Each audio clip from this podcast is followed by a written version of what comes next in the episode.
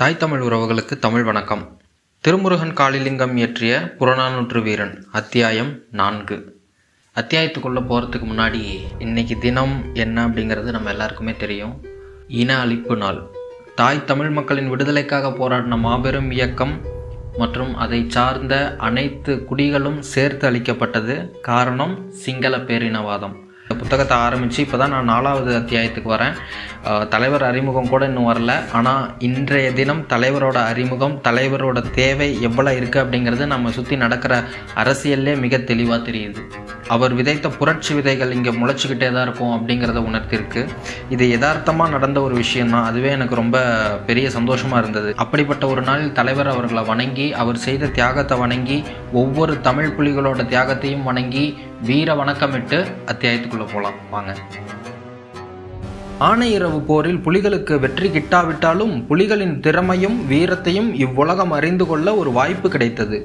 எல்லா வகையிலும் சாதகமற்ற சூழ்நிலையிலும் புலிகள் போராடிய விதம் எதிரிகளை கூட திகைக்க வைத்தது. விமானங்கள், உலங்கு வானூர்திகள், போர்க்கப்பல்கள், பீரங்கிகள், கவச வாகனங்கள் போன்ற பெரும் பலமிக்க சாதனங்களின் துணையுடன் போரிட்ட பத்தாயிரத்துக்கும் மேற்பட்ட சிங்கள இராணுவ வீரர்களுடன் வெறும் இரண்டாயிரம் புலி வீரர்கள் உறுதியுடன் முப்பத்தி ஓரு நாட்கள் போராடியது உலகமெங்கும் அவர்களின் புகழை கொண்டு சேர்த்தது.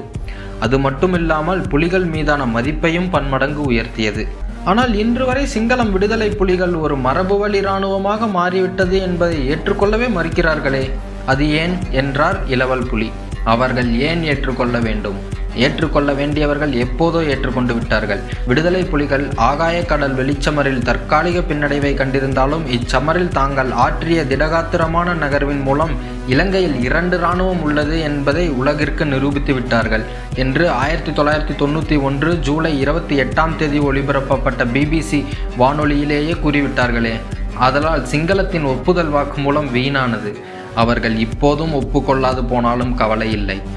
இன்னும் சற்று நேரத்தில் துவங்க இருக்கும் ஆனையிறவு சமரில் அதை மீண்டும் உலகிற்கு நிரூபித்து காட்டுவோம். இவ்வாறாக அன்னை புலியும் இளவல் புலியும் தங்களுடைய உரையாடலை தொடர்ந்த வண்ணம் இருந்தனர். அப்போது சரியாக இரவு எட்டு நாற்பத்தைந்து மணி. கூட்டத்தில் சலசலப்பு உண்டானது. ஊதல் ஒலிகள் ஒலித்தது. சட்டென்று புலிகள் யாவரும் எழுந்து நின்றனர். தங்களது சிரத்திற்கு மேல் சில அடி உயரத்தில் சடசடவென சலசலத்தபடி கொடிக்கம்பத்தில் பறந்து கொண்டிருந்த புலிக்கொடியை வீர வணக்கமிட்டனர். ஆனையிறவில் வீசிய பெருங்காற்று ஒட்டுச்சுட்டானில் பெய்து கொண்டிருந்த மலையையும் புலி வீரர்கள் குழுமியிருக்கும் இடத்திற்கு அழைத்து வந்தது. உடன் மின்னலையும் இடியையும் சேர்த்தே அழைத்து வந்தது. அண்ணன் வந்துவிட்டார், அண்ணன் வந்துவிட்டார். இது ஒருமித்த புலிகளின் குரல். மிதமான மலையை கிழித்து கனமலை என புலிகளின் தலைவர் தோன்றினார். வானை கிழித்து வரும் மின்னல்களைப் போல, புயலின் வேகத்தில் தட தடவென ஒன்றை ஒன்று அடிக்கும் மரக்கிளைகள் போல, கருங்காரிரலை உதைத்து வரும் எல்லொளியின் கதிரென தோன்றினார் தலைவர். தன் இரு விழியை திரையிட்டு மறைத்த இமையை அசைத்த நொடியே விழியிலிருந்து புறப்பட்ட செங்கதிர்கள் அவையாவும் பரவியிருந்தது. நிலவும் சூரியனும் ஒன்றாய் நின்றது போல் இருந்தது அந்த காட்சி. கழுகின் கூரலகு போல் ஓரொளி பார்வை, சங்கின் முதற்புலம் போல் வலுவான தேகம், திருநீற்றின் வெண்மை பொதிந்த வாசம், புறவியில் வீற்றிருக்கும் ஐயன் போல் உடல்வாகு, மின்னலுக்குள் குடிகொண்ட மின்சாரம் போல் அகம், இரு மலைகளை ஒன்றோடொன்று ஆக்கியது போல் ஒரு சுழி மார்பு, நீர்வீழ்ச்சியைப் போல இரு நெடுங்கரங்கள், அறிவாயுதத்தை தாங்கி நிற்கும் ஆணவமற்ற சிரம், எதற்கும் எதையும் அச்சமின்றி ஆணையிடும் கம்பீர துணி, அறத்தோடு வளைந்த வில்லிலிருந்து பாயும் எதற்கும் வளையாத அம்புகள் போல கம்பீரமான நடை, இவை அனைத்தையும் தாங்கிய புலிப்படையின் தலைவர் பிரபாகரன் அவர்கள் தோன்றினார். புலிகள் எதிர்பார்த்ததற்கு இணங்க தனக்கேறிய புன்னகை பூத்த முகங்களுடன் தோன்றினார் மேதகு வேலுப்பிள்ளை பிரபாகரன் அவர்கள். புன்னகையை சிந்தியபடி போராளிகளுக்கு நடுவே போட்டிருந்த நாற்காலியில் அமர்ந்தார். மறுநாள் துவங்கவிருக்கும் கடுமையான போரில் எத்தனை புலிகள் தம் தாய் மண்ணில் தங்கள் வீரத்தை விதையிட்டு வானில் நீந்த போகிறார்களோ என்று சிந்தித்தபடி அமர்ந்திருந்த தலைவர் நாற்காலியிலிருந்து எழுந்து பேச துவங்கினார். எதிரியின் அழிவில்தான் நமது வெற்றியே தங்கியிருக்கிறது. நம்மை நோக்கி துப்பாக்கியால் சுட்டு கொண்டிருக்கும் சிங்கள வீரனது உயிர் பறிக்கப்படும் வரையில் நமது போராளிகள் தங்களுடைய உயிரை இழந்து கொண்டுதான் இருப்பார்கள். எனவே எதிரிகளின் அரண்களுக்குள் பாய்ந்து செல்லுங்கள், எதிரிகளை விவேகத்துடன் வீழ்த்துங்கள், அதன் மூலம் வெற்றியை விரைவாக பெறுங்கள். நில மீட்பிற்காகவே இந்த போரும் நிகழவிருக்கிறது. ஆனையிறவை ஒரு தீபகற்பமாக மாற்றியதில் மணலாற்று மண் சுமந்த சில பகுதிகளுக்கு மிக முக்கிய பங்கு இருக்கிறது. ஆகவே அதை அறுத்தெறிவது நமக்கு முக்கியமான ஒன்றாகும். தமிழீழம் நமக்கு சொந்தமான நிலம், வரலாற்று ரீதியில் நமக்கு உரித்தான நிலம், நமது வாழ்விற்கும் வளத்திற்கும் சூழான நிலம், நமது பிறப்பையும் இறப்பையும் சுமக்க வேண்டிய நிலம். ஆனால் நாம் உரிமை கொள்ள வேண்டிய நிலத்தை நமக்கே உரிமை இல்லை என்கிறான் சிங்களவன். ஆங்கிலேய அடிமைத்தனத்திலிருந்து சிங்கள அடிமைத்தனத்திற்கு மாறிய காலந்தொட்டே தமிழர் நிலங்கள் விழுங்கப்பட்டுதான் வருகிறது. தமிழர் நிலங்களை ஆக்கிரமித்து சிங்களர் மயமாக்குவது ஒரு புறம், தமிழர் நிலங்களை ஆக்கிரமித்து அதன் வளங்களை அபகரித்து அங்கு வாழ்ந்த தமிழ் மக்களை அகதிகளாக்குவதும் மறுபுறம். நாம் எவரிடமும் நிலங்களை ஆக்கிரமிக்கப் போவதில்லை, மாறாக நமக்குரிய நிலங்களை மீட்கவே நாம் போராடுகிறோம். இதை கருத்தில் கொண்டாலே உங்கள் துப்பாக்கிகளிலிருந்து வெளிவரும் தோட்டாக்கள் குடிக்கும் ஒவ்வொரு உயிரும் உங்களுக்கு படுகொலையாக தெரியாது. தமிழர் நிலத்தில் தமிழர் இறைமையை நிலைநாட்ட நடக்கவிருக்கும் போர் இது. குறிக்கோளுடைய ஒவ்வொரு சமரும் அறத்தால் நிறைந்தது. தோற்றாலும் உயிரிழந்தாலும் வெற்றி பெற்றாலும் நம்மவர் ஆன்மா மகிழும். இன்னும் சில மணி நேரங்களில் நவம்பர் மாதம் பிறக்கவிருக்கிறது, அதாவது மாவீரர் மாதம் பிறக்கவிருக்கிறது. மாவீரர் நாளன்று நடக்கும் நிகழ்வில் நாம் ஒன்று கூடும்போது எத்தனை புலிவீரர்கள் இந்த கல்லறை தோட்டத்தை அலங்கரிக்கப் போகிறீர்கள் என்று எமக்கு தெரியாது. ஆனால் ஆனையிறவின் ஒரு கற்பத்தை உடைத்தெறிந்த மகிழ்ச்சியில் இங்கிருக்கும் சிலர் உறங்குவீர்கள் என்பது மட்டும் எமக்கு தெரியும். மாவீரர் ஆன்மா துணை நிற்கும். புலிகளின் தாகம் தமிழீழ தாயகம் என்ற தலைவருடைய முழக்கம் கூடியிருந்த புலிவீரர்களின் நரம்புகளில் முறுக்கேற்றி இரத்த நாளங்களை சூடேற்றிற்று. செல்லுங்கள், வீழ்த்துங்கள், வெல்லுங்கள் என்ற தலைவரின் சித்தாந்தமே ஒவ்வொரு புலிவீரரின் செவிகளில் நிறைந்து ஒலித்திருந்தது. புலிகளின் தாகம் தமிழீழ தாயகம் என்ற முழக்கம் நூற்றுக்கணக்கான புலிவீரர்களின் குரல் வலைகளிலிருந்து இடி முழக்கமென மண்ணிலிருந்து விண்ணை நோக்கி எழுந்து கொண்டிருந்தது. அடுத்ததாக போர் முனைக்கு செல்லவிருக்கும் புலிவீரர்களுக்கு வாழ்த்துச் செய்தியை கூற புலிகளை நோக்கி ஒவ்வொரு தளபதிகளாக முன்னேறி வந்தார்கள். முதலாவதாக வந்த தளபதி ஆயிரத்தி தொள்ளாயிரத்தி தொண்ணூற்றி மூணு செப்டம்பர் இருபத்தி எட்டாம் நாள் அன்று இயக்கச்சியிலிருந்து யாழ்ப்பாணம் நோக்கி சிங்கள இராணுவம் பாரி அளவிலான படையெடுப்பு ஒன்றை எடுத்தபோது சாதகமற்ற வெட்டை வெளியிலும் காப்பரன்களற்ற நிலையிலும் இமைகள் துடிக்க மறந்து போராடி சிங்கள இராணுவத்தை மீண்டும் இயக்கச்சிக்கே விரட்டிய வினையாளர். இவர்கள் போல் கட்டுப்பாடும் சுய ஒழுக்கமும் கொண்ட வீரர்களை யாம் எவரும் கண்டதில்லை என சிங்கள இளைஞர்களே சிரித்த முகத்தோடு தமிழ் தேசிய இராணுவத்தை வர்ணனை செய்ததற்கு முக்கிய காரணம் அவர்தான் கேணல் பாலராஜ். புலி வீரர்களின் முன் உரையாடத் துவங்கினார். மனித உரிமைகளை மதியாத சிங்களத்தின் இனவாத அரசியலும் அதனால் உண்டாகும் தமிழர் விரோத போக்கும் நமக்கு அறிமுகப்படுத்திய ஒற்றை வழி போர். இதன் வழியாக மட்டுமே தமிழர்களுக்கான சுதந்திர தமிழீழத்தை அவர்கள் அமைக்க முடியும் என்பதை நம்ப வைத்ததே சிங்களம்தான். அதைத்தான் நாம் கையில் எடுத்து கடந்த ஒரு அத்தியாயமாக போராடி வருகிறோம். தற்போது கடந்த போராட்டங்களின் அறுவடை காலம்.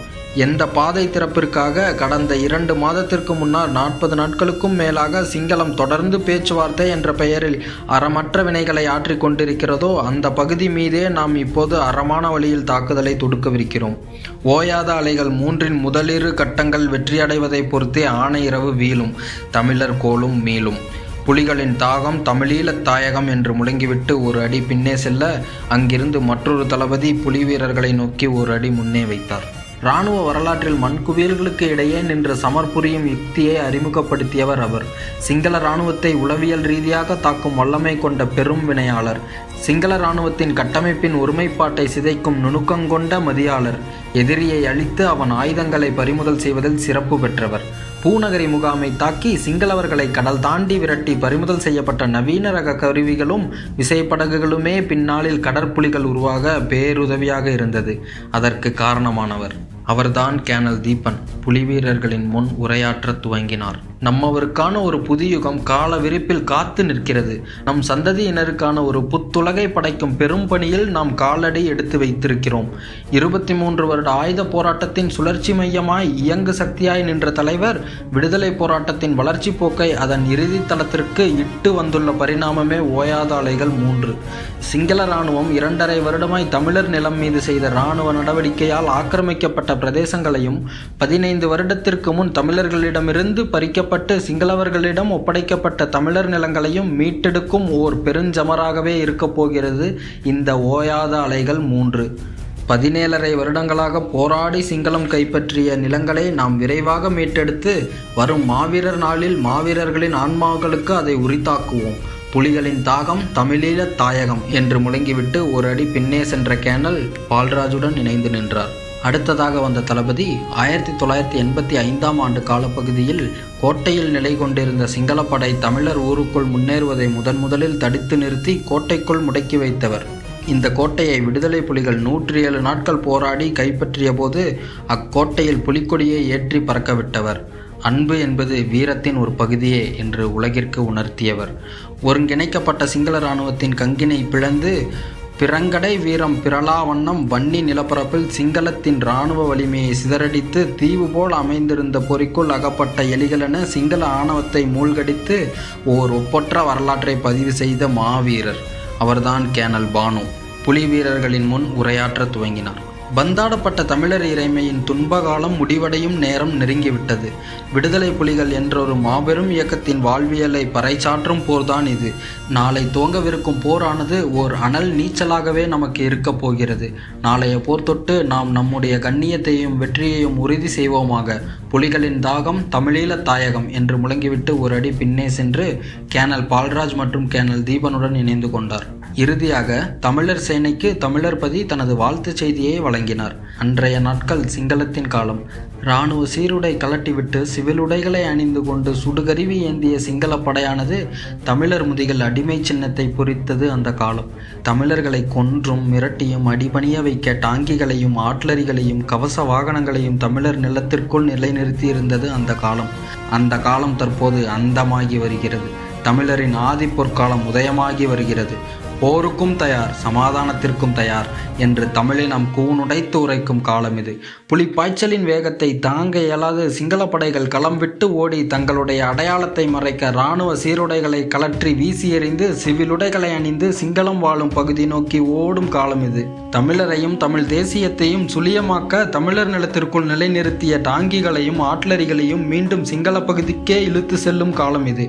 தன் நாட்சி உரிமையை நிலைநிறுத்தும் லட்சியத்தை மூச்சாக கொண்ட எமது விடுதலை இயக்கம் தற்போது ஒரு முக்கியமான கட்டத்தை எட்டியுள்ளது. இந்த வரலாற்று சூழலை சரியாக பயன்படுத்தி நாம் உறுதியுடன் போராடி களத்தை வென்றெடுத்து காவியம் படைப்போமாக. புலிகளின் தாகம் தமிழீழ தாயகம். வாழ்த்து செய்தி முடிந்தாயிற்று. காட்டு பெருந்தீயானது அணைந்தது போல் தெரியலாம், ஆனால் அது இன்னமும் சாம்பலுக்குள் கனன்று கொண்டுதான் இருக்கும். அது காட்டுத்தீயை விட பல்லாயிரம் மடங்கு பெரும் ஆபத்தை ஏற்படுத்தும்.